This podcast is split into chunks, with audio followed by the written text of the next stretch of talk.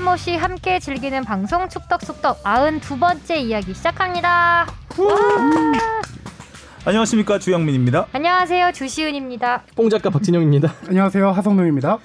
아 코로나로 태풍으로 정말 아슬아슬했던 한 주가 지났습니다. 아, 모두들 별탈 없이 이 난국을 지혜롭게 헤쳐 나갔으면 좋겠습니다. 지혜롭지 못한 우리 은바페 네, 걸리고 말았죠. 코로나 걸렸어요. 음. 왜 은바페가 걸렸다는데 제, 저한테 다들 괜찮냐고 물어보더라고요 사람들이. 바페류니까다. 네, 다들 저한테 괜찮지 너는 막 이래가지고. 어 근데 은바페가 이틀 전에 골을 넣고 기가 막히게 넣었잖아요. 그리고 그 다음날 훈련을 같이 하고 그니까요. 그리고 그 다음날 확진 판정이 난 거죠 지금. 그렇죠. 일단 오늘 확진 판정이 받았는데 경기 뛰었을 때는 어땠, 어떤 상태였을까? 감염된 상태가 아니었을까 싶어요. 그쵸. 그러니까 처음에 대표팀 소집하기 전에 어, 검사 받았을 때는 음성이 나왔는데, 그게 지난주 수요일인가 그랬습니다. 예, 네. 그리고 그 사이에 어, 딱히 뭐 어디 클럽을 가거나 그러진 않았을. 테고, 어, 선수단 숙소에 있었을 텐데 그러면 감염된 상태로 있었을 가능성도 있는 음. 것이고, 만약에 그런 상태로 경기를 뛰었다면 전염이 됐을 우려도 있고, 음.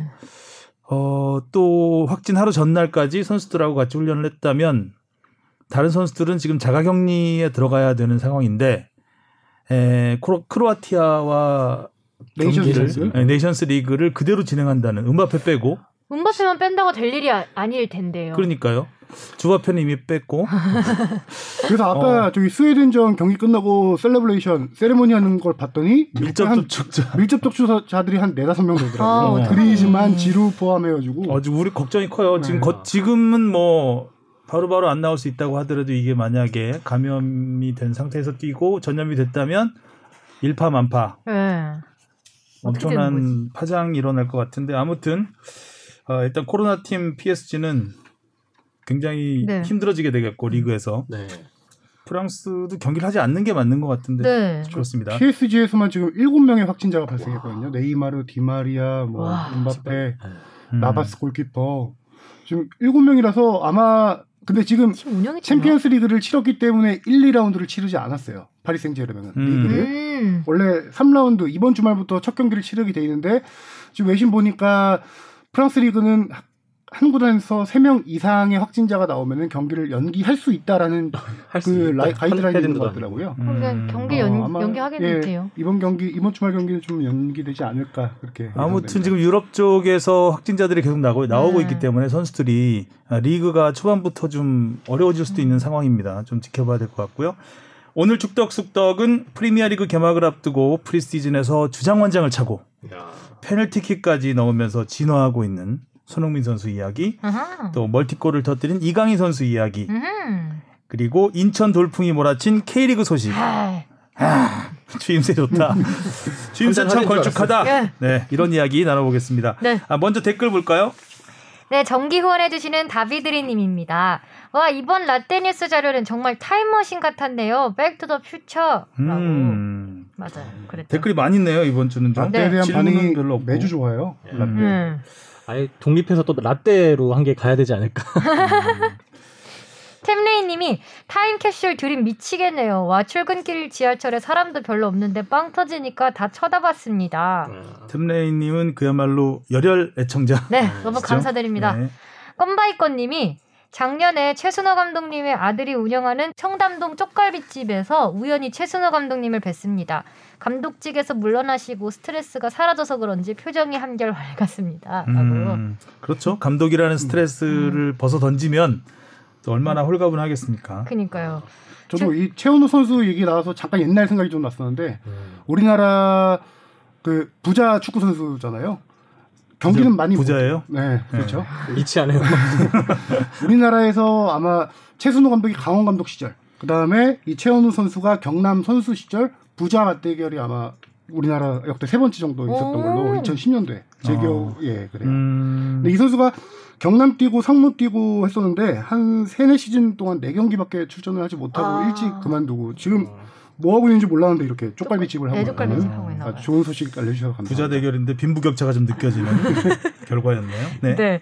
주님보다 주시은님이 일요일 저녁인 현재 축덕숙덕이 유튜브로는 아직도 안 올라왔네요. 최근 SBS에서 코로나 확진자 생긴 거에 영향 때문인 것 같지는 않고 그 이전부터 유튜브는 항상 늦게 올라왔으니까요. 말라도 목요일 느리면 다음 주 회차 올라오기 직전인 화요일에 올라오는 경우도 특별히 유튜브 영상이 정해, 정해진 시간 없이 늦게 올라오는 이유가 있나요?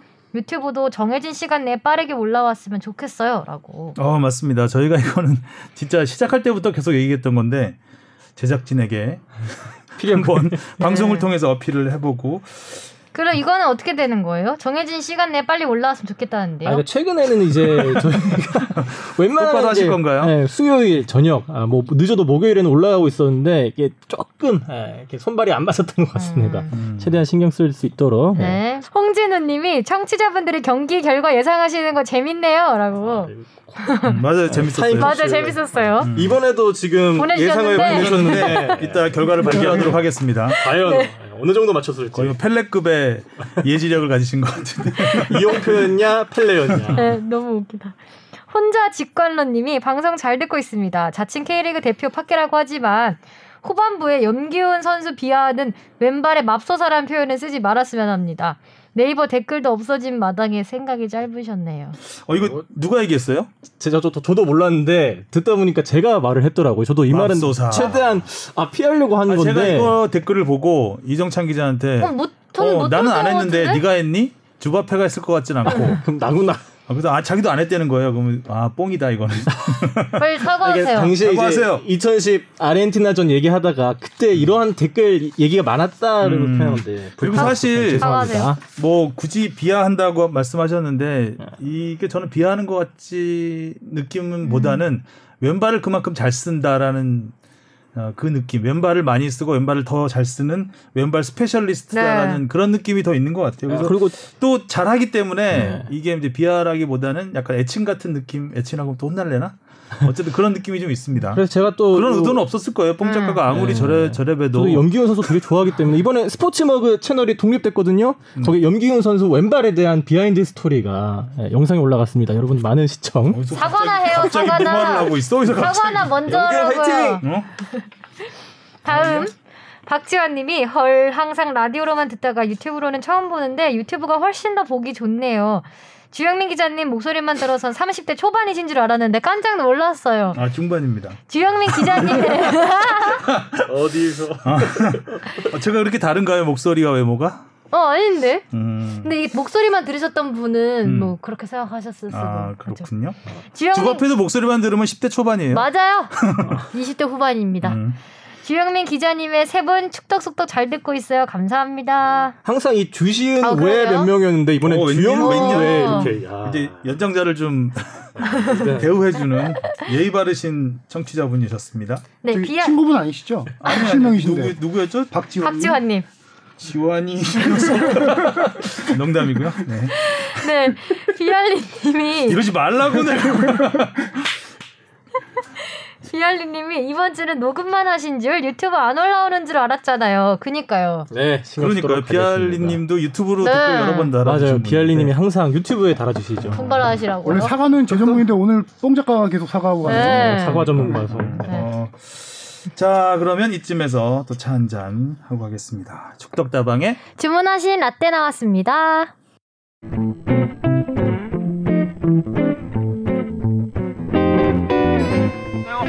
공동개차 확정, 공동개차 확정. 야, 만장일치. 아벨란제 피파 회장은 어제 집행위원회가 끝난 뒤 가진 기자회견에서 다수의 집행위원들이 한일 공동 개최를 지지해 만장일치로 이를 채택했다고 밝혔습니다. 단독 개최가 이제 안 됐기 때문에 이제 아쉬, 아쉽다 하는 건 뭐 그렇게 생각이 되는데 그것도 그 자체도 난 장점이 있지 않을까 이렇게 생각이 듭니다.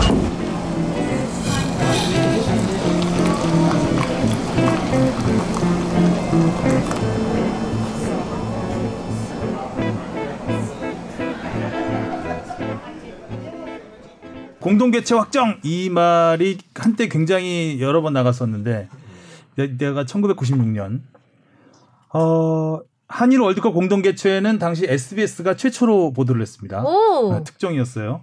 아마 세계적인 특종이었겠죠. 음. 순, 뭐 시간상으로 가- 좀 빨리 나간 거죠. 그때 잠깐 뭐 선배들 얘기를 들어보면 저는 이때 스포츠부에 없었기 때문에 얘기를 들어보면 어 1996년 6월 1일이었습니다. 이때가. 음. 피파 본부 앞에 한국과 일본 기자들이 대거 몰려 있었죠. 집행위원회가 끝난 뒤에 가장 먼저 나오는 하야투 아프리카 축구연맹 회장에게 기자들이 쫙 몰립니다. 그래서 마이크를 막 갖다 댑니다.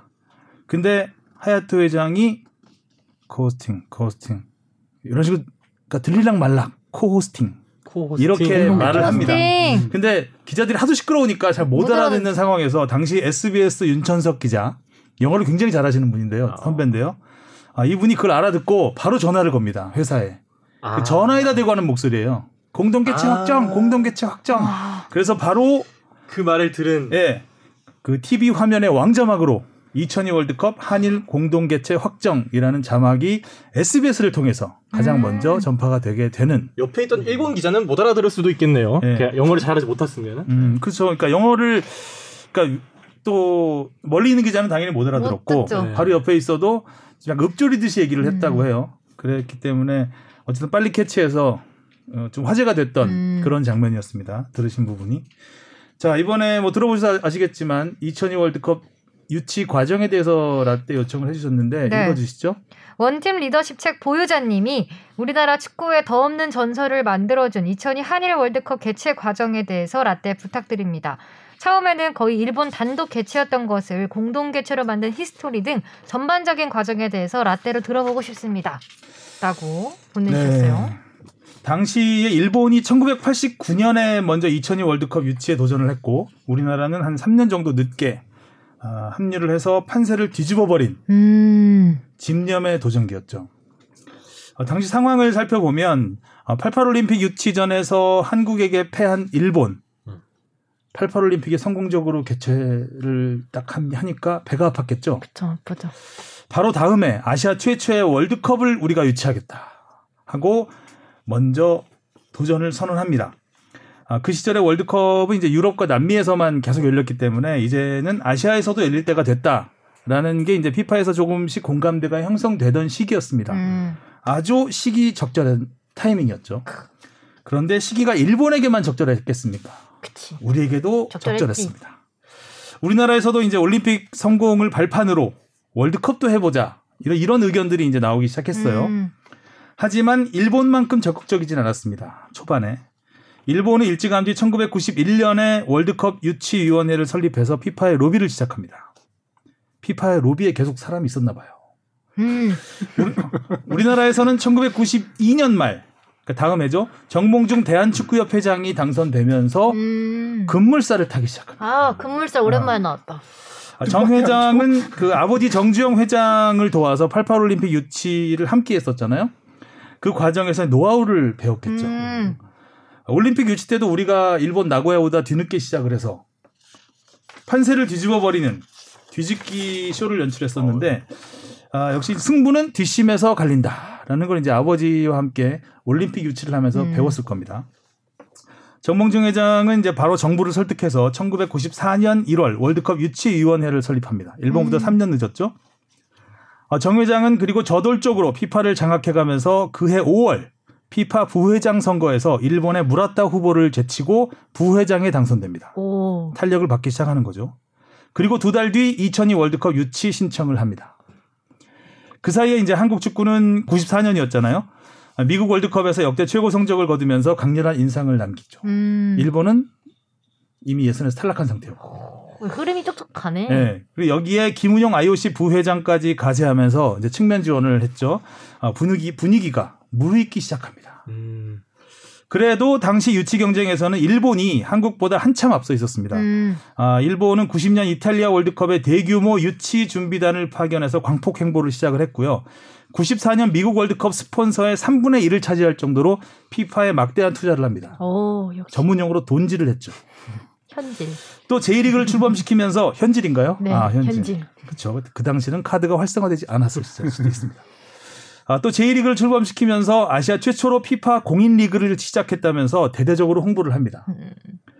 아, K리그를 굉장히 의식한 거죠.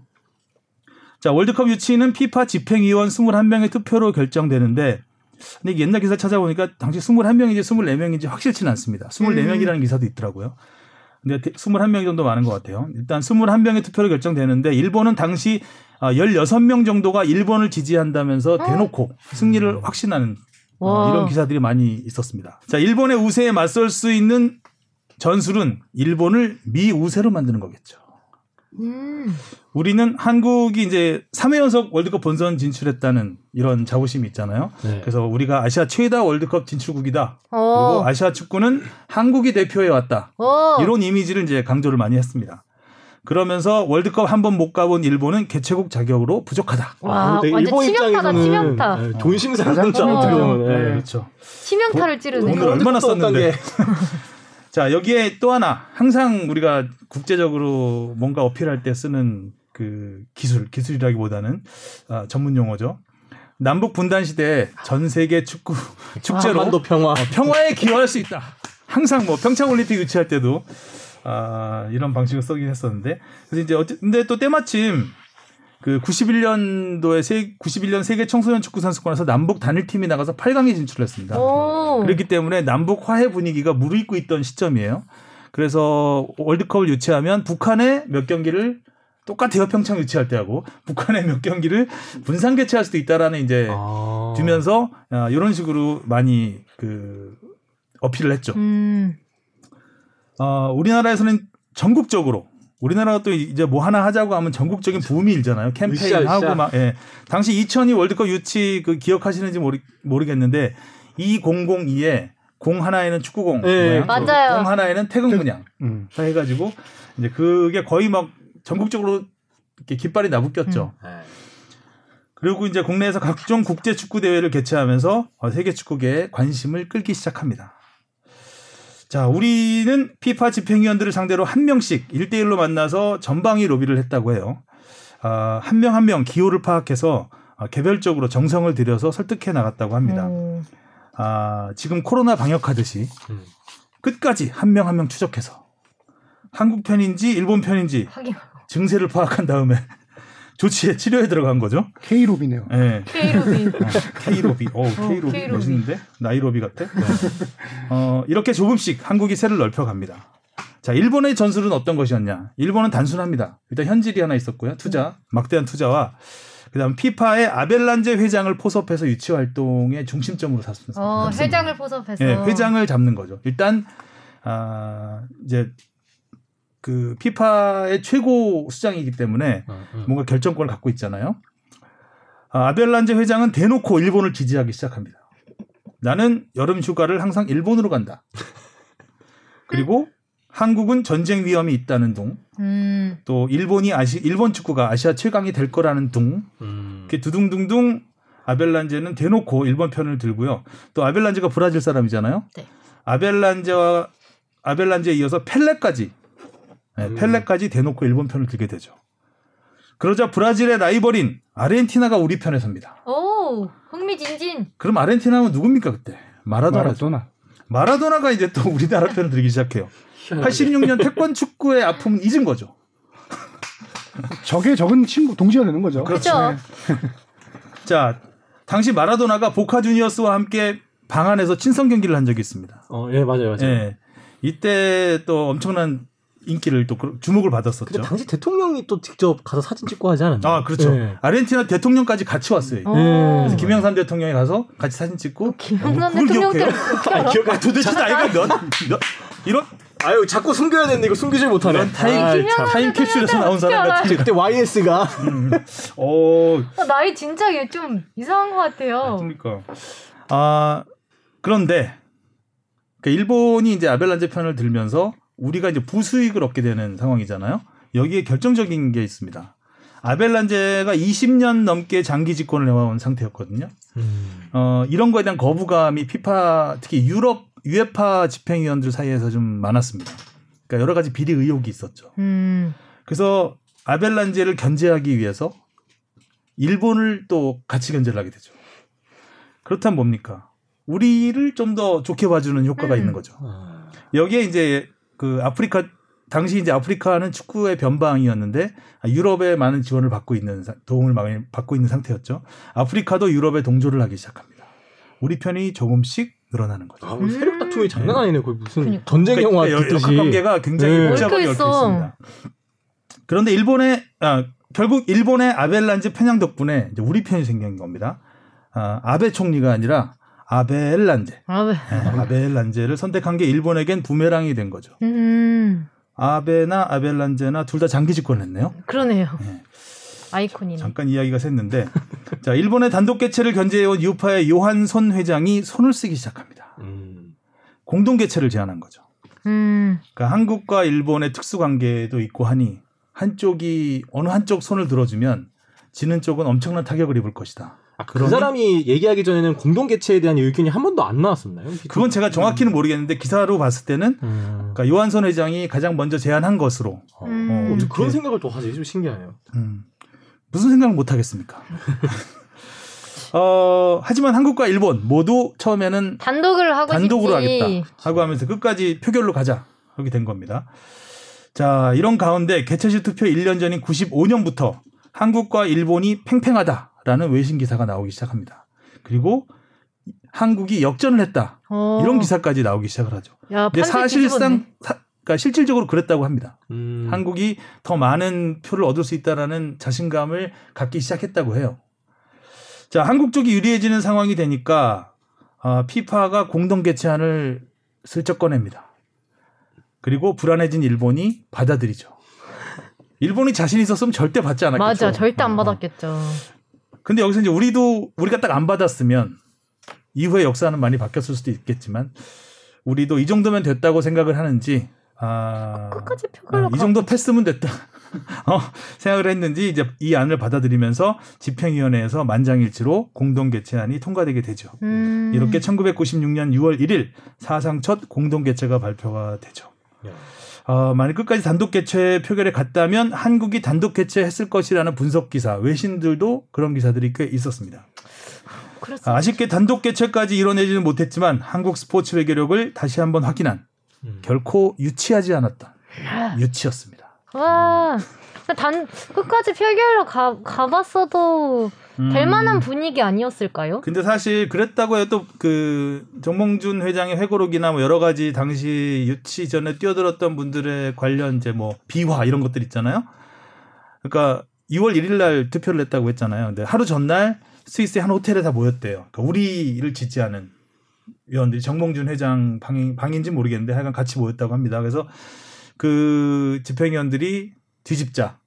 음, 우리 받아들이지 말고 표결로 가자고 하자. 정 회장이 결단하면 우리는 밀겠다. 라고 이제 제안을 했다고 해요, 그쪽에서. 근데 이제 정 회장이 또 다 된 그렇게 합의를 해놓고 또 뒤집으면 후폭풍도 우려가 되고 하기 때문에 결국은 그냥 공동 개최안을 받아들였다고 합니다. 음, 사실 뭐 한일 월드컵 하면은 저희 기억 속에는 워낙 뭐 한국에서의 추- 추억들이 많잖아요. 뭐 광화문에서 사람 모였던 거. 음. 그래서 맞아. 일본에서의 월드컵은 어떻게 열렸는지 그것도 좀 예, 궁금하긴 하네요. 뭐 그때 이후에도 그러니까 이 개최 이후에 유치 이후에도 일본이 계속 딴지를 많이 걸었어요. 그러니까 결승전을 그럼 우리가 먼저 했으니까 그 니들이 뒤늦게 들어온 거니까 결승전이 하이라이트잖아요. 네. 결승전을 우리가 하겠다. 어, 그때 그런 얘기 들었던 것 같아요. 음, 막 결승전을 싸우고. 우리가 하겠다고 하니까 어, 결승전을 줬습니다. 주고 우리는 대신 대회 이름을 코리아를 앞에 쓰자. 아, 그리고 코리아 재팬. 개막식은 한국에서 한다. 라고 한다. 그래서 그걸 합의를 해가지고 했는데 일본이 한참 동안 계속 재팬 코리아 월드컵이라고 이렇게 홍보를 했어요. 어 그래서 이제 계속해서 우리가 항의를 하고 피파 쪽에 항의를 하고 해서 이제 그 결국 대회 시작하면서부터는 계속 코리아 재팬 월드컵으로 계속 음 됐고 명분상으로는 그래도 한일 월드컵 이 됐으니까 이란 월드컵이라 그러면 이상하잖아. 어, 우린 이상하죠. 근데 이제 일본 신문에는 계속해서 일한 월드컵으로 월드컵 나갔습니다. 음, 영어로는 코리아 재팬으로 했지만 자기들 신문에는 그렇게 하잖아요. 뭐 고연전이나 연고전이나 음. 각자 대학마다 다르고 서로 부르는 게 다르듯이 어, 그랬다고 합니다. 하여튼 뭐 어, 성공적으로 끝나고 당시 이제 월드컵 유치를 한 날, 아, 개최가 확- 공동 개최 확정된 날 김영탄 대통령과 일본 총리가 전화를 해서 아, 우리 결승전에 만납시다 라고 얘기했다고 해요. 뭐 아는 당시 뭐 축구를 좀 아는 사람들은 꽃방귀를 다 꼈지만 정말 우리는 결승전에 갈 갈- 수도 갈 수- 있었던 상황까지. 갔었죠. 일본은 어, 여하튼 막대한 투자를 하고도 그러네. 음, 뒷심 부족. 물론 이제 지금까지는 제가 이제 겉으로 나온 기사들만 취합을 해서 정리를 한 건데 사실상 이제 로비라는 게 돈이 빠질 수는 없잖아요. 맞아요. 음, 아마도 굉장히 많은 돈이 오갔을 것 같은데 돈은 다 안 썼다고 그 회고하는 회고하시는 분들이 돈을 쓰진 않았다라고 했는데 누가 믿겠습니까? 뭐 얼마나 돈을 효율적으로 썼느냐의 차이겠죠. 어우 진행 잘해 주가 오늘 진행 잘하는데.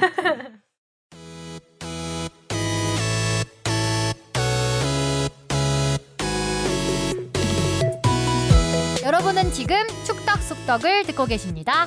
쭉 들어주세요. 그러면 질문 받아보겠습니다. 무엇이든 물어보세요. 앙. 네, 우리 구찌님. 구찌님이 또 여러 질문을 보내주셨는데요. 일단 네. 지난주에 패스된 질문부터 짚고 갈까요? 네. 최근 광주 FC 구단의 프런트와 팬들 간의 마찰이 심한 걸로 알고 있는데 자세한 얘기를 듣고 싶습니다. 라고 음. 지난주에 질문을 주셨는데 어, 사전 공감 없이 패스를 하더라고요. 그러니까요. 저 이성찬 기자가 방- 어. 노루 패스를 했죠. 그것도 방송 듣고도 얘기도 없었어. 방송 듣고 제가 알았어. 아, 맞아 맞아. 아 진짜로요? 맞아 얘기를 해야지. 방송 끝나고 야, 내가. 너한테 좀 어려운 패스를 했어. 얘기를 해야 되는데 어. 방송 듣고 알았어요. 아 음. no-look 패스. 그러니까 보통 이제 no-look 패스는 패스 하는 사람이 no-look이잖아요. 네. 이거 받는 사람이 no-look이군요. 그래서 쳐내려다 그냥 일단 어, 패스 상당히 민감한 문제이기도 한데 네. 그래도 하성룡 기자가 그 프런트 쪽에 연락을 해서 어, 우와. 이게 그- 이제 확실한 음, 뭐 이게 완전한 팩트인지는 저희도 모릅니다. 단지 이거는 그 쪽- 입장이라는 거. 프런트의 음. 입장 저희가 뭐 취재할 수 있는 게 프런트밖에 없잖아요. 네. 각자 입장이 다르니까 제가 상당히 그 그냥 프론트가 주장한 바 드라이하게만 좀 설명을 드리는데요. 무슨 일이 있었냐면은 광주 프론트에서 어, 몇 개월 전에 좀 프론트와 관련된 기사가 나왔는데 그 프론트에 수당 부당 수령 의혹이 있었어요. 그러니까 시간 내 수당이라든가 뭐 이런 아. 그 부당하게 좀 수당을 수령했다 이런 의혹이 제기된 기사가 있었는데 이걸로 인해서 광주시에서 이제 감사에 들어갑니다. 그리고 감사가 8월 말에 끝났고 어 근데 그 사이에 이제 프론트에서는 근데 광주 프론트와 서포터 일부 서포터스하고는 이 약간 갈등은 되게 오래된 역사예요. 예전 어. 2010년, 11년 뭐 이때 초반부터 많이 그 있었던 일인데요. 그 일부 서포터스가 유관중 전환으로 된 첫 경기에서 16일 지난달 16일 강원전에서 경기 도 중에 걸개를 겁니다. 이제 프런트와 관련된 걸개를 거는데 당시 광주 프런트가 그거를 보고 나서 걸개를 이제 내려달라고. 내려달라고 요청을 했고 실제 내렸습니다. 이런 과정, 일련의 과정들에서 조금 갈등이 발생하게 된 건데요. 그, 왜 내렸냐라고 물어보니까 프런트에서는 당시에 어, 무관중이었으면 그래도 조금 모르겠지만, 유관중 맞아. 첫 경기에서 이런 걸개가 걸리면 관중 소유 사태가 혹시나 있을 수 있을까봐 음. 그걸 내려달라고 요청을 했다라고 하고요. 일부 서포터스에서 계속 그 프런트에 이제 해명을 요구하는 상황이에요, 현재. 그래서 그 이런 부당 수령 의혹이라든가 아니면 일부 프런트의 갑질 의혹 이런 여러 가지 좀 보도들이 있었거든요.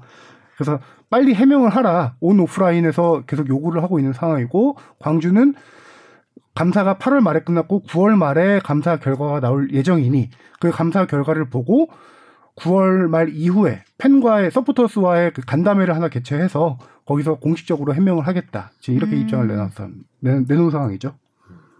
어, 심하구나. 아주 그냥 어, 구단에서 밝힌 대로만 드라이하게 지금 말씀드린 거고요. 뭐 서포터스 입장은 당연히 또 다르겠죠. 일단 감사 결과가 나와서 발표를 하면 네. 그거에 대한 또 팬들의 반응이 있을 것이고 어, 또 그때 돼서 또 이거는 아, 추가적으로 한번 알아보도록 하겠습니다.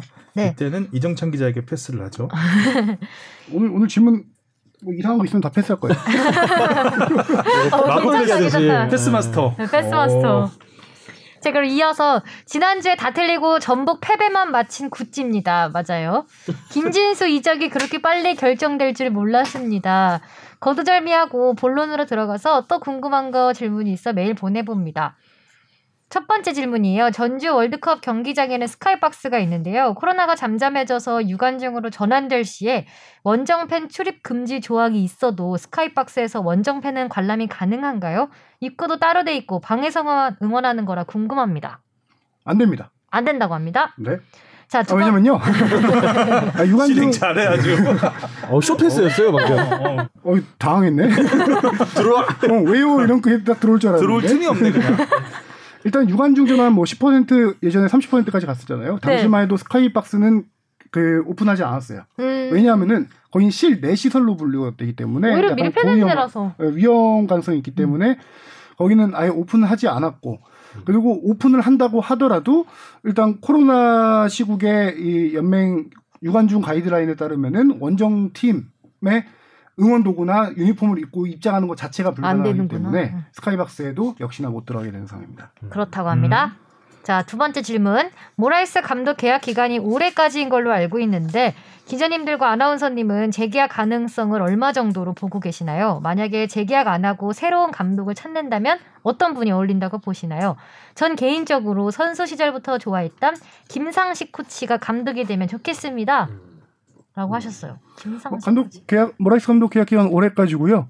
뭐 그거는 시즌 좀 더 가봐야 이제 재계약 여부를 알 것 같아요. 뭐 전북이 4연패를 이루냐 안 이루냐 그게 상당히 중요한 결과가 될 것 같은데 개인적인 저기 예상을 물어보는 거니까 저는 안 될 가능성이 높다라고 봅니다. 오. 모라이스 감독이 2년 동안 보여준 색깔이 그렇게 그렇게 뚜렷하지? 뭐 뚜렷하지 않았고 전북에 오히려 닭공을 좀 더 약화시키는 음. 전술적으로는 좀더 어, 전북을 퇴화시켰다. 저는 그렇게 개인적으로 평가를 하거든요. 음. 어, 닭공이 닭광됐다. 그래서 여기 말씀해 주셨는데 선수 시절부터 좋아했던 김상식 코치가 감독이 됐으면 좋겠다. 어, 상당히 이 전북을 많이 아시는 분이고 축구계에서도 이거는 많이 이제 알고 있는 얘기인데 김상식 코치는 차기 1순위예요. 어. 예. 원래 최강희 감독 이후에도 김상식 코치가 차기 1순위 후보이기도 했는데 당시 P급이 없었고 아. 음, 그리고 지금은 지금도 P급이 없습니다. 아하. 아. 그런데 김상식 코치가 올해 12월 달에 이제 국내에서 열리는 P급 지도 어, 강습회 신청을 했습니다. 신청이 음. 9월 4일 날 신청 마감됐고 음. 어, 합격자 한 30명 정도로 선발을 하는데요. 보통 한 150명 정도가 지원을 해요. 오. 그중에서 세다. 총 TO가 30명 정도인데 그게 해외 TO 낀 거거든요. 근데 이번에 코로나 때문에 해외 TO가 없을 거라서 아마 거의 국내 아. 지도자들로 채워질 것 같은데 음. 그렇게 된다고 하더라도 맥시멈이 30명이니까 25명 이상 될 거고요. 그게 조만간 이번 주 내에 발표됩니다.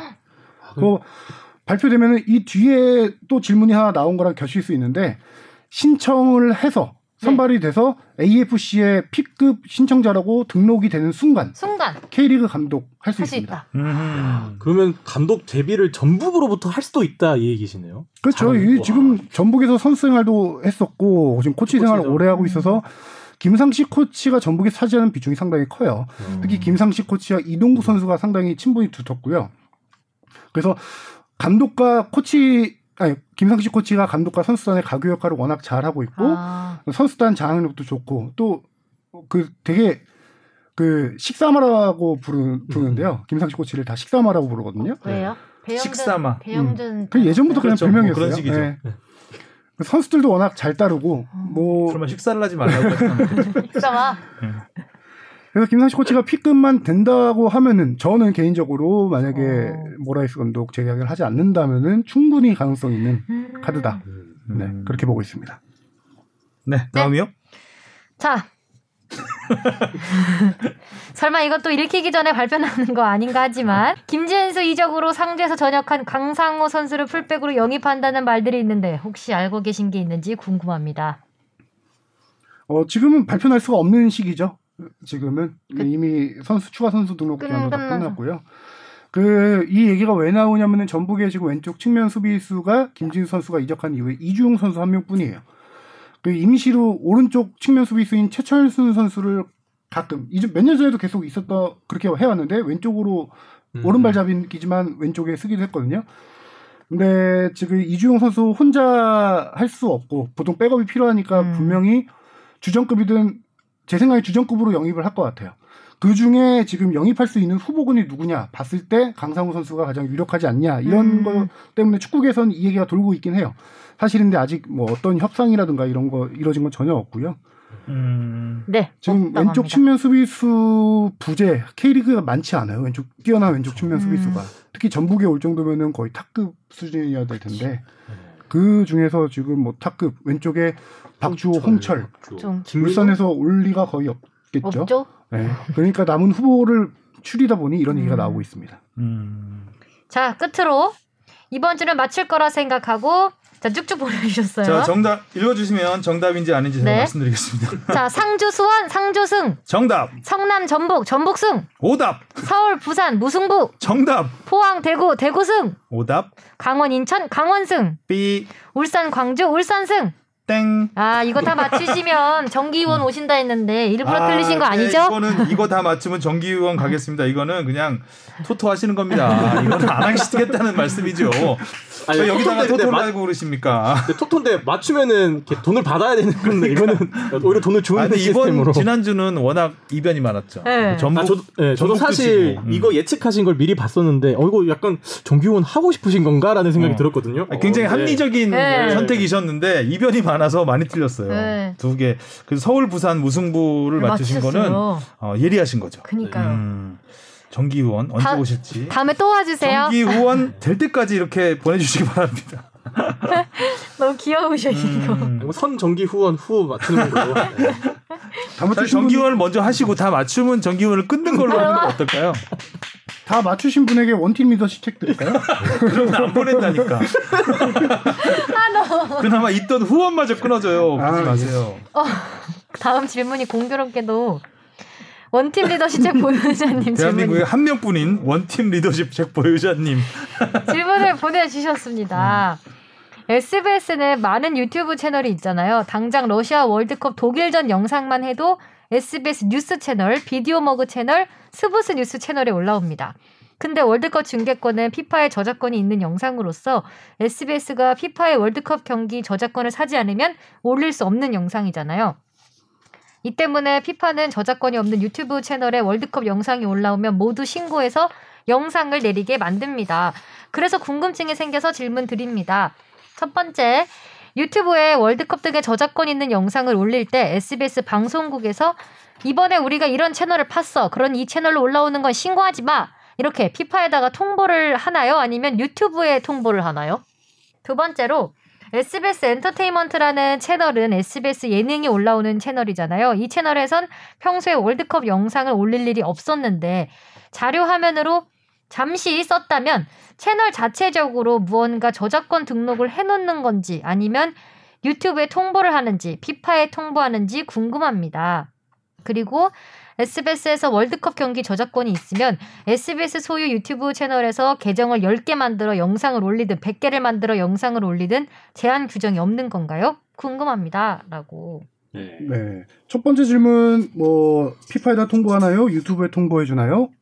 피파에 통보합니다. 음. 그 이걸 좀 묶어서 설명드릴게요. IOC 올림픽 지금 SBS가 올림픽하고 월드컵 다 중계권을 갖고 있잖아요. 아직은요. 그 이런 빅 이벤트가 열릴 때마다 IOC나 월드 피파에다가 화이트 리스트를 제출합니다. 블랙리스트 반대된 거잖아요. 네. 화이트 리스트는 이거는 괜찮다. 이거는 허용해 달라라는 거거든요. 음. 그래서 SBS에서 피파나 IOC의 유튜브 채널이라든가 우리가 우리 회사 규정 채널이다 이렇게 화이트 리스트를 올리면은 거기서 해적 방송을 차단하지 않는 거죠 음. 인정이 되기 때문에 그래서 이거는 뭐 피파에다 통보를 하면 된다라고 보면 될 것 같고요 그다음에 케이블 채널에서 예능 이런 데서 이제 그 자료 화면이 나온다 이것도 어 SBS가 갖고 있는 권리입니다 케이블 채널에서도 사용할 수 있습니다. 제가 보낸 질문이 축덕숙덕 기사 제목으로 뽑히다니 영광입니다. 돼지 잡도록 하겠습니다. 돼지를 왜 잡죠? 그러게요. 파티 하신다는 그런 느낌 아, 아니에요? 아, 아. 어, 그러니까 축덕숙덕이 통으로 올라간 게 아니고 축덕숙덕의 그 원팀 리더십 보유자님이 보내주신 질문에 대해서 우리가 답한 거 이정찬 기자가 답한 거 그게 주제로 해서 기사를 하나 따로 썼어요. 어. 그죠? 예, 정현 기자가 썼는데 이게 이제 네이버에 그뭐 거의 메인에 걸렸었죠 잠깐. 네. 음. 댓글이 없어져서 어떤 반응이었을지 좀 반응이지. 궁금하긴 어. 했는데. 음. 근데 뭐 이게 좋아요 뭐 이런 팬이에요 어, 이런 어. 것들이 좀 있더라고요. 네. 어, 굉장히 좀 축덕숙덕을 검색을 많이 해보시는 분 같아요, 그죠? 감사합니다. 네. 네, 질문은 여기까지 받도록 하겠습니다. 나머지 질문이 있긴 한데 이거는 이정찬 기자에게 노룩 패스. 노룩 패스. 아, 이기로 제가 직접. 패스했었는데 이 쾌감을 느껴야 되는데. 자, 오늘 메인 주제는 손흥민 선수로 네. 가보겠습니다. 네. 손흥민 선수 이제 프리미어리그 이번 주말에 개막을 하는데 어, 프리시즌에서 모처럼 A, A 대표팀 소집이 없었기 때문에 어, 마음껏 그쵸. 활개를 아. 날개를 펼쳤습니다. 어, 특히 주장 원장까지 차고 네. 그리고 페널티킥도 과감하게 넣는 음. 모습 오. 어, 좀 낯선 모습이었어요. 낯설다고 표현해도 돼요? 어 낯설었죠. 페널티킥을 원래 손흥민. 선수가 별로 좋아하지 않죠. 거의 뭐 트라우마 걸리지 네, 않을까 싶을 정도로 경험이 좀 많이 네. 있어서 그래서 어, 네, 약간 이런 페널티킥- 느낌. 어, 페널티킥 보면서 좀 되게 많은 생각이 들었는데요. 일단 첫 번째 페널티킥 차는 루틴이 바뀌었다. 음, 음. 루틴이라고 해야 될지 좀 모르겠는데 루틴이죠. 항상 약간 루틴이죠? 음. 잠깐 이렇게 멈추는 듯. 하다가 쳤잖아요. 주- 약간 주춤주춤 맞아, 이렇게 하는 하다가. 스텝을 밟다가 찼는데 이번 페널티킥은 어유 그냥 바로 차는 거. 거침없이 확 세게 음. 방향을 설정해서 그대로 그냥 찼는데 일단 다행히 성공을 했죠. 페널티킥 제 생각에는 손흥민 선수가 뭔가 페널티킥에 대한 생각이 있었을 것 같아요. 기존에 극복을 해야 된다. 네, 대표팀에서도 실축한 게 몇 번 있었고 토트넘에서도 실축을 했었죠. 했었기 때문에 어 본인 스스로 방법을 좀 바꾸면서 이게 뭐 거. 벽을 깬다 이런 느낌으로 바꾼 것 같고요. 음, 손흥민 선수의 페널티킥 자 생각해 보면은 토트넘 와서는 딱 두 차례 찬 적이 있습니다. 어. 한 번은 FA컵에서 차서 넣었고요. 한 번은 리그 경기였던 것 같은데 실축을 했는데 골키퍼가 쳐낸 걸 다시 넣어 골 넣긴 했었죠. 음. 손흥민 선수가 페널티킥을 전담 키커로 나서진 않습니다. 그 전에는 뭐 에릭센이 찬 적도 음. 있었고 주로 이제 해리 케인이 케인. 많이 찼었는데 손흥민 선수가 앞선 토트넘에서 이번 프리시즌 빼고 두 번의 페널티킥 찼을 때 공교롭게도 다 해리 케인이 안 나왔던 경기였어요. 아. 부상으로 안 나왔던 경기에서 찼었고 이번 프리시즌 역시도 해리 케인이 없는 음. 잉글랜드 대표팀에 소집된 상황에서 이번 찼었고 그래서 일각에서 그리고 또 페널티킥 차는 과정에서 아주 재미난 장면이 있었는데 그 페널티킥을 누가 얻어냈는지 아, 시나요 라멜라 라멜라가 아, 얻어냈죠. 음. 라멜라 어떤 선수예요? 2010 뒤집어도 라멜라 16년인가 우리 옛날 기억 떠올려 보면은 그 당시 델리알리가 얻어낸 페널티킥을 라멜라랑 손흥민이 서로 찬다고 공 갖고 이렇게 다툼을 네. 벌였던 적이 있어요. 그게 라멜라가 먼저 집어가지고 공을 네. 안 그렇죠. 줬죠. 찐뽕했죠. 라멜라가 공 안 뺏기고 손흥민이 뺏으려고 하니까 주변에 결국 이렇게 다툼이 있다가 주변에서 말려서 라멜라가 찼는데 실축. 네, 실축. 그렇죠. 그렇죠.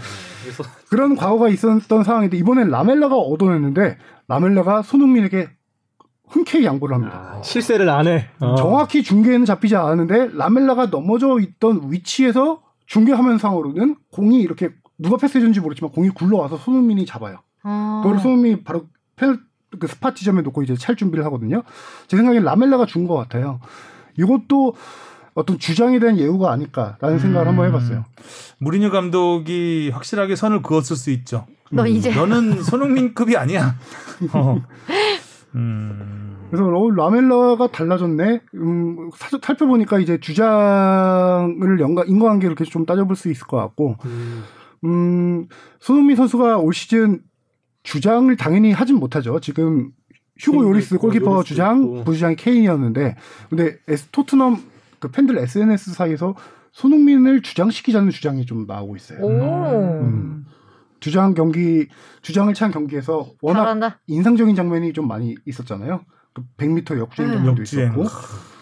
그래서 당연히 주장은 못 하겠지만 그래도 언젠가 이렇게 토트넘에 계속 또 오래 있으면 2, 3년 안에 한 번은 하지 않을까라는 생각도 들, 들긴 하더라고요. 프리미어리그에서 한국 선수가 주장을 한다는 건 박지성 선수 이후로 없, 처음이죠. 음. 이번 임시 주장이었지만 박지성 선수는 임시 주장 맨유에서 찬 적이 있어요. 어. 아, 그 당시 그 얘기도 한번 해드리면 웃기겠는데 몇안 년도인지 해봐. 몇 년도인지 기억이 안 나는데 챔피언스 리그였어요. 그때 긱스가 주장이었는데 긱스와 박지성 선수가 교체됩니다. 음. 그래서 박지성 선수가 들어와서 원래 긱스가 박지성 선수가 주장 완장을 차고 경기를 나머지 뛰었어요. 십몇 분을. 네. 근데 원래 나중에 알고 보니까 긱스가 누구한테 전달해 달라는 걸 박지성 선수가 모르고 그냥 자기가 차고 경기를 아이고 했던 아이고 아이고 아이고. 아, 재밌었다. 아, 재밌네요. 그런 비하인드 스토리가 있었죠. 그때 임시 주장을 했었고 음. 그 이후에도 몇 번 그 시즌 주장은 아니지만 임시 주장으로 몇 번 맨유에서 나왔던 걸로 제 기억은 있고요. 컵대회인가에서 아예 주장 완장 차고 아, 차고 입장을. 했었죠. 예, 전달해달라고 한 것도 좀 자체는. 그렇다. 원래 이렇게 매줘야 되잖아요. 음. 그 나가면서. 네, 나가서 원래 긱스 선수가 다음 주장한테 이제 매주고 교체하고 그렇죠. 네. 보통은 그런데. 약간 바빴나? 지고 있었나? 어, 릴레이를 냈네요. 바통을. 음, 줬는데 그래 내가 찰게. 음, 잠깐만 들고 있어봐. 근데 먹었어. 그리고 퀸즈파크 레인저스 시절에 한 시즌 동안 주장을 맡았었죠. 음. 근데 주장을 맡았는데 이것도 안타까운 일이 있었는데 중간에 부상을 당하고 부상을 당하면서 주장을 넘겨줘요. 부산 넘겨주고 나서 부상에서 복귀했는데도 주장이 다시 복귀하지 못했습니다. 아 그렇게 시즌을 마감했었죠. 사실 저는 또이 손흥민 선수가 주장을 했으면 좋겠는 게 가장 뭔가 헌신적인 모습을 보여준다고 해야 될까요? 이번에도 그 페널티킥 놓고 나서 2대 1로 지고 있었잖아요. 그러니까 놓고 나서 이제 지고 있었는데 팬도 없고 뭐 어웨이 경기고 이런 뭐 승점도 없는 경기에서 공 잡고 바로 아 다시 경기 재개하려고 하는 모습. 음. 사실 뭐 요리스나 케인도 이 팀에 대한 막중한 영향력을 끼치긴 하지만 진짜 이거 팀을 애정하고 헌신하는 거는 진짜 손흥민 선수를 따라올 사람이 없는 것 같아서. 그렇죠. 프리시즌에서는 그야말로 손흥민 원팀이라고 할 정도로 네. 영향력이 막강했죠. 네. 네 경기에서 네 골 넣었잖아요. 그리고 야. 손흥민 선수가 거의 최전방으로 나왔는데 이 마지막 경기에서는 또 경기 잘 안 풀리니까 모우라 선수가. 바꿔서 왼쪽 측면 공격수로 다시 또 네. 바꾸기도 했고요. 음. 근데 그 후반 추가 시간에 거의 제가 중계에서 본 거는 하프라인 하- 그 서클 센터 서클 뒤에서부터 뛰기 중- 음. 중계화면에 잡혔어요. 음, 음. 거기서만 해도 70m인데 아마 그 전부터 뛰었겠죠. 야, 거의 한 90m 이상 역주행을 독일전을. 연상시켰잖아요, 그게. 저 독일전 네. 어? 골대 골대를 향해. 비어 있고 제 노이 생각에는 없어요. 제 생각엔 독일전보다 없어요. 더 빨랐던 것 같아요. 스프린트 어. 속도는. 응. 저걸 저걸 따라간다고 하는데 따라가더라고요. 음. 이 주장 완장의 무게라고 해야 되나요, 진짜. 음. 독일전엔 거기 가서 넣었고 이번엔 맞고. 맞고. 음. 근데 좀- 강- 가장 강렬했던 활약을 펼친 선수였습니다. 저는 개인적으로 손흥민 선수가 주장은 안 맡았으면 좋겠어요. 토트넘에. 대표팀에서 손흥민 선수가 주장에 대한 상당한 음, 예, 부담, 부담. 부담과 압박을 음. 느껴요.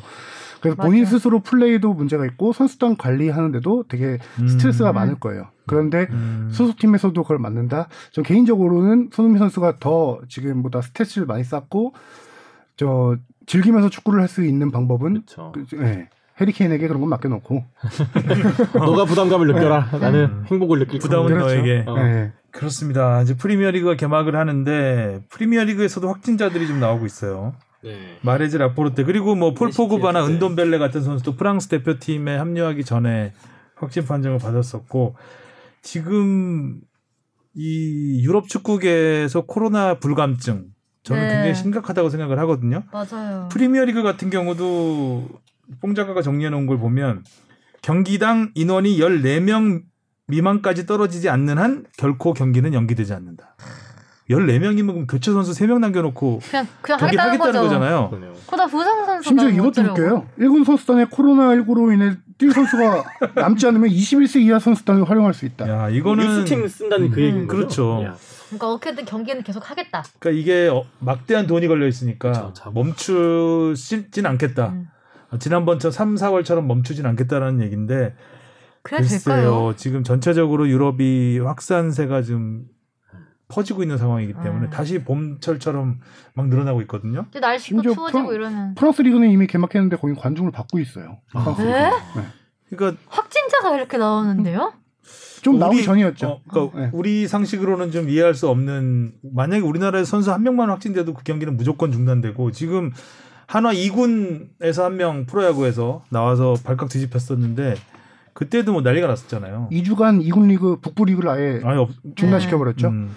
K리그도 지금 확진자가 발생하면은 전후 이제 역학 조사를 해서 2주간 경기 중단을 할 수 있는데 상당히 보수적이라고 표현하기 싫은데 보수적 유럽에 비해서는 보수적인 룰 규정 아니 저기 가이드라인 세운 거죠. 근데 네. 저는 지금 이 이게 시국에는 맞는데? 이게 맞다라고 봐요. 네. 근데 진짜 유럽에서는 너무. 불감증이 좀 심하지 오히- 않나. 오히려 그렇지 않을까. 그러니까 이번에 유럽 축구가 올해 초에 리그를 중단 한번 해봤잖아요. 중단해 보니까 이게 진짜 너무 경제적인 예, 겨- 어, 경- 경제적인 타격이 너무 심한 거예요. 사실 뭐 우리나라도 이렇게 뭐 축구나 야구 같은 스포츠는 중단할 수 있지만 당장 이제 자영업자분들한테 중단하라고 말은 확실하게 못 하잖아요. 뭐 그런 비슷한 개념이 아닐까. 거기에서 이제 또 축구가 스포츠가 담당하는 경제적인 생명과 직결되는 문제이기 때문에 후유증도 그렇죠. 있다는데. 어, 아무리 코로나 사망률이 높지 않다고 해도 그죠? 사망자는 계속 나오고 있잖아요. 지금 뭐 10만 명씩 넘어가는 나라 나라들도 막 나오고 있는 상황인데 이렇게 한다는 게 우려가 돼요. 그렇죠. 특히 스페인 같은 경우는 그 이비자선 네. 파리 생제르맹 선수들이 네. 단체로 거기 휴가를 갔다? 와서 많이 이비자 섬이 아까 우리 지도 찾아봤는데 발렌시아하고 멀지 한 않더라고요. 80km 떨어져 있더라고요. 어. 아, 저는 어. 또 신기한 게 뭐 개인 자국 리그는 또 뭐 그렇다고 칠 수 있는데 네이션스 리그처럼 아예 다른 나라에서 사람들이 모여서 하는 것 이런 리그도 개최한다는 거 좀 개인적으로 신기하긴 하더라고요. 그렇습니다. 확진을 받았는데 경기를 한다? 그거는 정말 상식적으로 네. 이해하기 힘든 그런 상황입니다. 자 그리고 스페인 리그 얘기 나왔, 발렌시아 얘기 나왔으니까 이강인 선수 예. 또 주장 완장을 찼습니다. 그러네요. 귀여워. 빅리그에 또 한국인 주장이 음. 있었네요. 네. 그 어떻게 멀티- 보면 멀티골. 손흥민 선수보다 전이었네요. 이강인 선수가 주장 완장 상대. 그렇죠. 박지성 이후로 최초. 음. 캡틴들 이제 프리시즌이니까 아무래도 네. 이강인 선수가 두 골을 넣었는데요. 어, 이번 경기 전 볼터치 영상 하이라이트만 이강인 선수의 볼터치 한 걸 다 봤는데 뭐 백패 그 힐패스 하는 것부터 전진 패스 찔러주는 것까지 조금 이제 제 옷을 입었다. 뭐, 맞는 옷을 입었다라는 느낌이 들더라고요. 아 뭐 포지션이 조금 더 원하는 대로 간다. 네, 이번에 공격형 미드필더. 그러니까 음. 이전에 마르셀리노 감독이나 셀라데스 감독은 이강인 선수 문제가 이제 측면 공격수로 윙어로 썼었는데 음. 이강인 선수는 다 알다시피 스피드가 좋은 선수가 아니고요. 활동량도 많은 선수가 아니에요. 윙어로서의 특징이 크게 없는 크로스 좋은 거 하나 정도 음. 이런 선수인데 기존에 이제 감독들은 주로 이제 4-4-2 포메이션을 썼는데 4-4-2 포메이션에서 이강인 선수가 중앙 미드필더로 쓰면은 크게 특징을 발휘할 수 없는 포메이션이에요. 이강인 선수 스타일상. 지금 새로 이 부임한 가르시아 감독은 이강인 선수를 프리시즌 동안에 테스트를 정말 많이 했습니다. 어. 최전방 투톱으로 세우기도 했고요. 윙어로 세우기도 하고 공격형 미드필더로 세우는데 가장 위력적이었던 게 지금 공격형 미드필더로 보고 있을 것 같아요. 음. 실제로 이 경기에서 골 넣었을 당시에도 그 측면 공격수와 공격형 미드필더 두 자리를 프리롤로 왔다 갔다 하면서 음. 골 넣었거든요. 그래서 지금 가르시아 감독이 이강인 선수에 대한 신뢰가 상당히 높다고 해요. 구단의 신뢰는 워낙 다 지난해부터 알려졌던 얘기고 또 이강인 선수가 지난 시즌에 거의 교체 출전으로만 나왔었는데 올 시즌엔 저는 선발 개막전부터 어떻게 중용될 오. 수 있지 않을까. 프리시즌 롤만 보면은 충분히 가능성이 있다라고 생각합니다. 음. 또 많은 기회를 얻은 만큼 또 잘- 보여줬기 때문에 네. 그렇죠. 어, 이번 이번 시즌은 정말 기대가 돼요. 음. 코로나가 스페인이 제일 지금 세기 때문에 그거를 잘 넘어가야 되지 않을까. 조심조심하면서 리그를 지켜봐야 될 것 같습니다.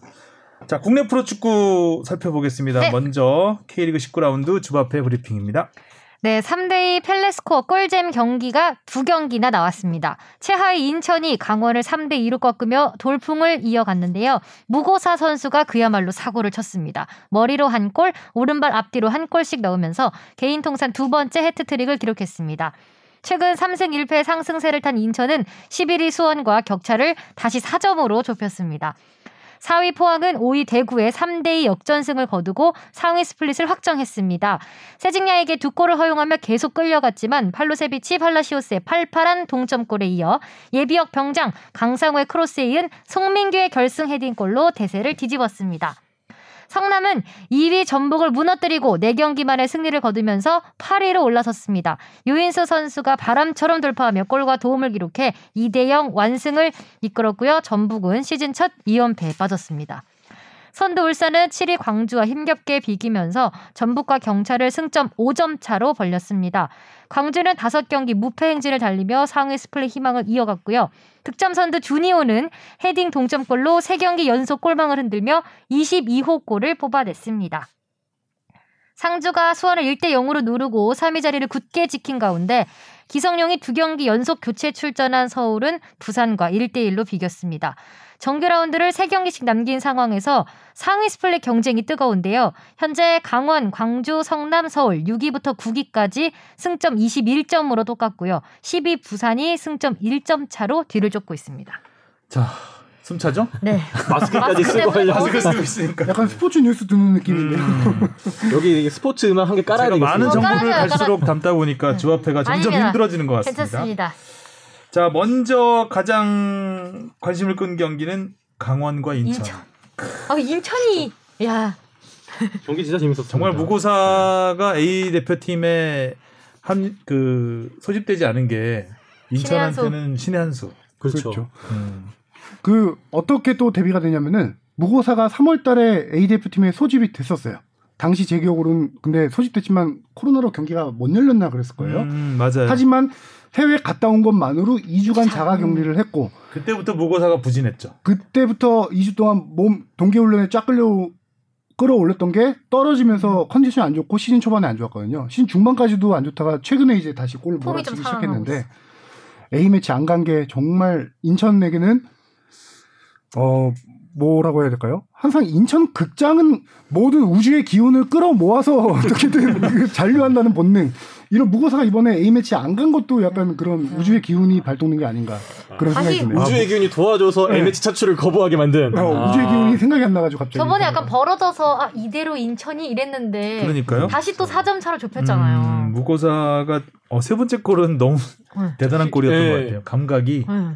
근데 인천의 이 시즌 막판 이 행보는 예상이 되면서도 너무 재밌어요 항상. 그러니까. 매 시즌 올해는 안 될 것 같다라고 생각을 하는데 꼭 일단 뭔가 희한해요, 있어. 인천. 있긴 있어요. 음. 이게 조성환 감독이 온 다음에 지금 인천이 3승인가 얻었을 거예요. 앞에 한두 경기 음. 지고 그리고 2연승하고 그리고 또 이번에 3승째를 네. 했습니다. 거뒀는데 조성환 감독이 제가 지난번에 한번 나왔을 때도 얘기했었는데 제주 시절에 준우승할 때 3백으로 상당히 재미를 본 감독이에요. 3백 전술을 되게 많이 잘 만든 잘 만드는 감독이에요.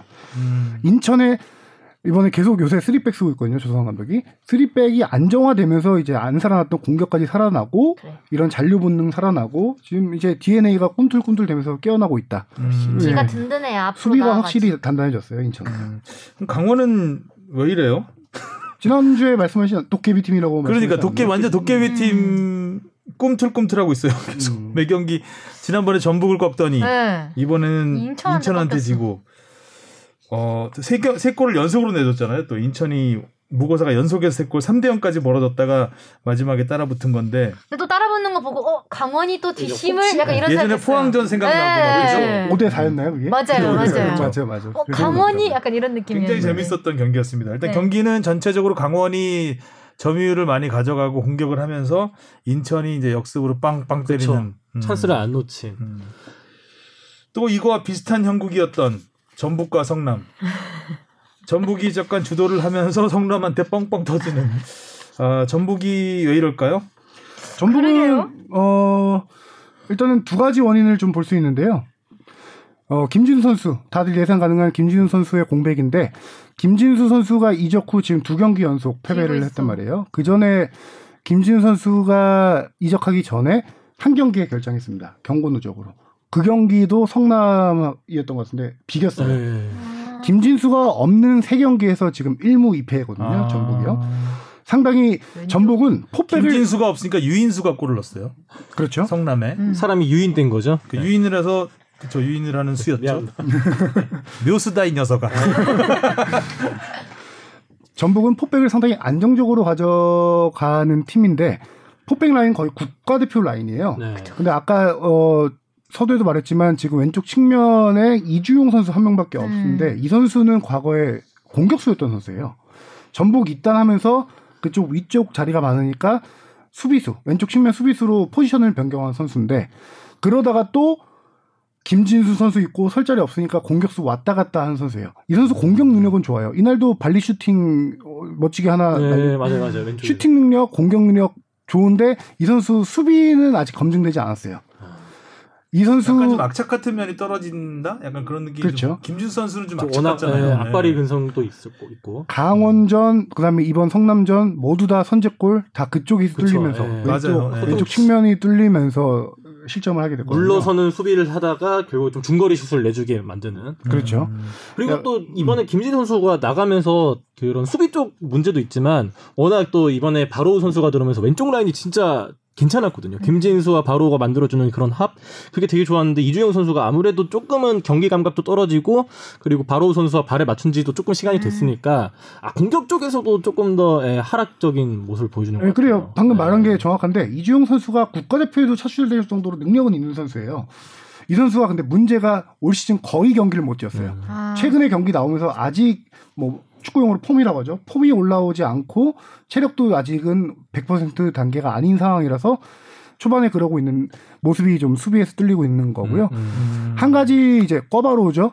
네. 구스타보와 바로우 선수. 바로우. 이 선수들이 이제 체력이 조금 올라오면서 선발로 뛰는 경기가 많아지면서 이 선수들의 체력이 한참 더웠잖아요. 그 당시에 경기를 많이 뛰었어요. 그래서 이 경기에 다 서브로 넣었어요. 음, 음.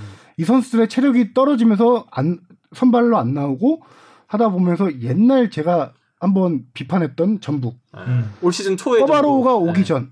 바로우가 후반에 투입 때도 전반은 전반기의 전북, 후반기 전북 나눠진다 얘기 한번 해- 했던 네. 적이 있었잖아요. 네. 그 모습 그대로 돌아왔더라고요 이 경기 때. 음. 바로우가 없을 당시. 음. 지금 전북 메인 빛이 사라졌네. 어, 진짜 K리그 4연패가 한 차례도 최초 4연패 도전하고 있는데 역시 최초 도전은 역시 어려운 거구나. 음. 음. 2연패 당한 게 3년 만이라고 합니다. 거의 3년 전북이 6개월 만일 2연패는 거예요. 네. 와, 2연패를 당한 게 3년 만이에요? 리그 2연패 당한 게 아, 충격적이죠. 네. 성남이 또 8위 팀인데 지금 선두 싸움을 해야 되는 상황에서 다행히 울산이 이제 비겨주면서 음. 승점 근데 차가 많이 벌어지지 않았습니다. 울산이 이겼으면 이 음. 승점을 확 그쵸, 걸렸을 수수 있는데 그렇죠. 이- 이럴 때 울산 약간 주춤하는 듯한 느낌? 음. 그리고 이 경기 아니 뭐 잠깐 전북 성남전 얘기하면 성남이 이 경기 되게 잘했어요. 제가 볼 그죠, 때는 그죠. 잘했죠. 점유율 이런 거 뭐 다 떨어지더라도 슈팅 수 8대 8 아주 효, 효과적인 경기를 했고요. 그 다음에 성남이 3331 포메이션. 네. 성남이 최근에 조금 즐겨 쓰는 포지션인데 다시 말하면 361이에요.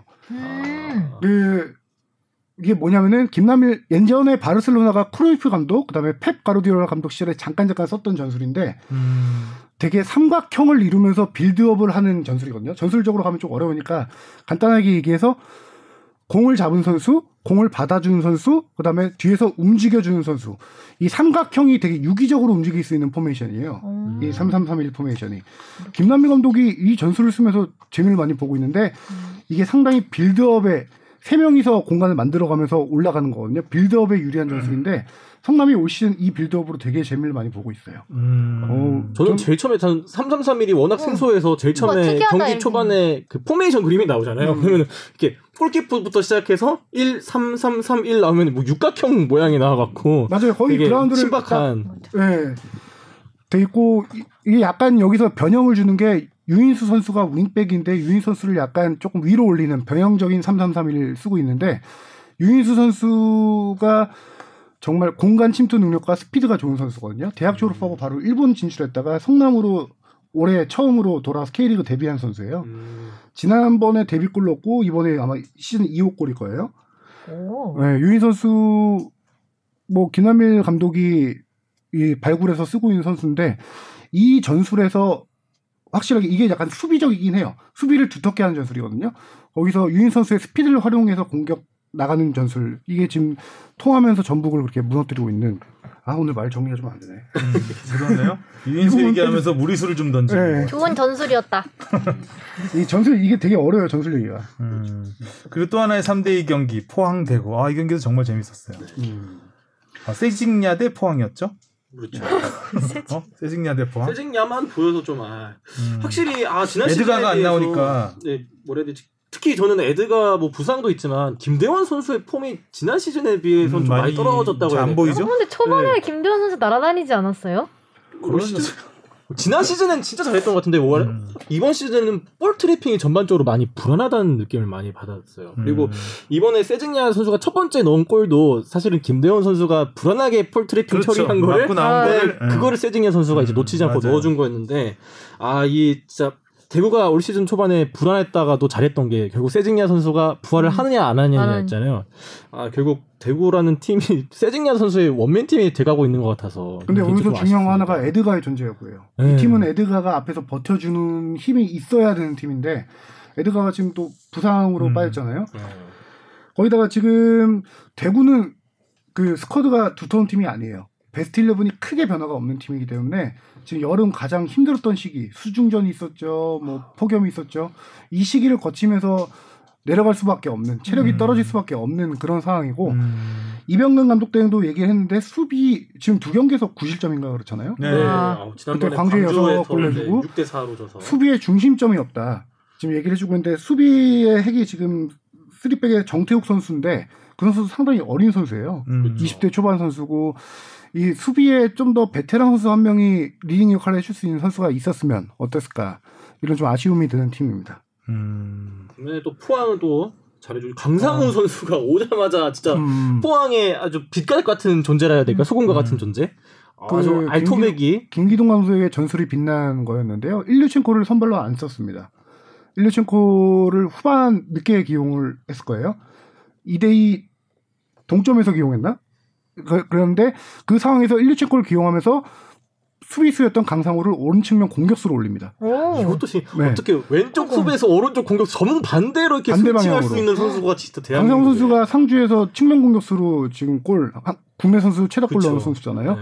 이 선수가 드디어 복귀하자마자 두 경기 만에 첫 공격 포인트를 올리죠. 음. 날카로운 크로스, 송민규 선수의 다이빙 헤딩골. 예. 아, 근데 진짜 어떻게 왼쪽 음. 수비수에서 오른쪽 측면으로. 이제 전술 이게 감독의 전술 유연 유연성인 거예요. 이게 감독도 구단에서 공개한 유튜브 영상 보니까 경기 강상우 선수가 복귀하고 복귀 전 치르기 전날까지도 고민을 하더라고요. 내가 기자들에게 가장 많이 강상우. 선수랑. 공감하는 과정에서 음. 내가 기자들한테 제일 많이 지- 듣는 질문이 네가 공격, 공격으로 뛰냐 수비로 뛰냐 얘기하면서 어디가 편하니 뭐 이렇게 얘기하면서 하더라고요. 음. 결국 두 개 다. 네, 결국 둘두다개다 하고. 있는. 네, 결국 두개 다. 본인도 뭐 다 해봤던 거 아니에요? 그 그렇죠. 전에. 예. 네. 여기저기 다 뛰어본 멀티다. 선수이기 때문에 멀티죠 그야말로. 네. 지금 포항도 스쿼드가 두텁진 않은데 강상우 선수의 합류가 아주 반갑죠. 지금. 음. 송민규 선수는 이제 영 플레이어상에 굉장히 가까워졌죠. 네. 잘. 일곱 골 2도움. 네.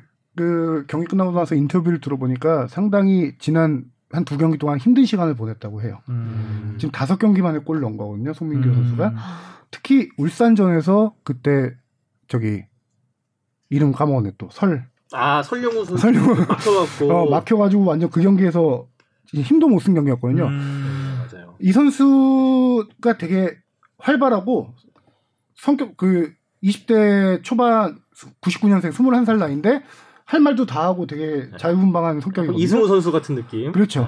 되게 자신감도 넘치고 아 이번 경기 골 넣을게요 감독 앞에서 이렇게 얘기하는 선수인데 이 경기 끝나고 상당히 침체됐다고요. 계속 이번에 이렇게 골- 상승세를 타고 오다가 자신감만 충만하다가 이 경기에서 딱 하면서 근데 느낀 게 이 선수가 좋은 선수가 뭐냐면은 그 경기에서 막힌 다음에 연습을 두 배로 거의 늘렸대요. 오. 자 내가 여기서 약간 오히려 오기 생겼나 보다. 어, 내가 최고 정점에 올라갔을 때 이런 시련을 겪는 것보다 올라가는 과정에서 겪는 게 낫다라고 생각을 고쳐 먹으면서 훈련을 더 하고 하면서 지금 이렇게 다시 다섯 경기 만에 음. 골을 터트리고. 다시 모습을 되찾았더라고요. 음. 어, 이번에는 뭐 헤딩 연습도 열심히 했나 봐요. 아주 음. 헤딩을 멋있게도 넣어주면서. 음. 독해야 돼 역시. 오세훈 선수가 요새 좀 담잠하죠. 어 그러네요. 음. 안, 들, 안 보이네요. 음, 한때 좀 몰아치다가 이번에 나름- 라인업에 아예 제외됐던 걸로. 어, 있는데. 선수하고 한번 영 플레이어상 음. 경쟁을 해볼 만하겠다 했는데 지난번에 한번 헤딩 경합을 하다가 상대 선수가 한번 실신한 적이 있었죠. 네네. 그 이후로 부진한 것 같아요. 아.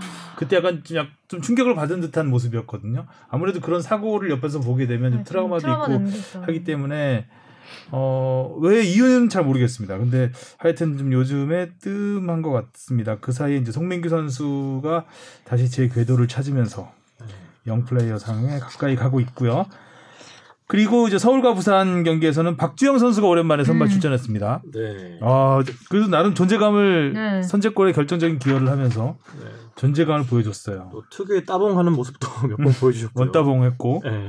김호영 감독 대행 체제에서 박주영 선, 그 베테랑을 많이 안 써왔었어요. 그동안. 그렇죠. 맞아요. 우리가 계속 얘기했었잖아요. 젊고 민주태 네. 썼었죠. 활동량 많고 패기 있는 젊은 선수들 위주로 썼다라고 했는데 그 베테랑이라고 하는 분류가 누구냐면은 박주영, 고요한, 주세종 선수예요. 음. 그세 선수가 처음으로 김홍현 감독 대행 체제에서 처음으로 다 선발로 나섰어요. 음. 세 명이 나온 것도 처음이고 각각 한 명씩 따져도 선발로 나온 게 처음이에요. 음. 근데 김호영 감독 대행이 팀을 장악하는 방법 중에 하나이겠죠. 베테랑 선수들을 음. 이렇게 누르면서 젊은 선수들 키우고. 근데 이번에 이걸 보면은 베테랑 선수들을 그렇게 누르려고만 한 건 아니고 체력이 떨어졌다고 판단을 했고 음, 음. 지금 또 그 젊은 선수들로 다섯 여섯 경기 했잖아요. 이 선수들의 체력이 떨어졌다고 판단해서 이 선수들을 다시 기용하고 그게 음. 선제골 그 도움도 이루고 네.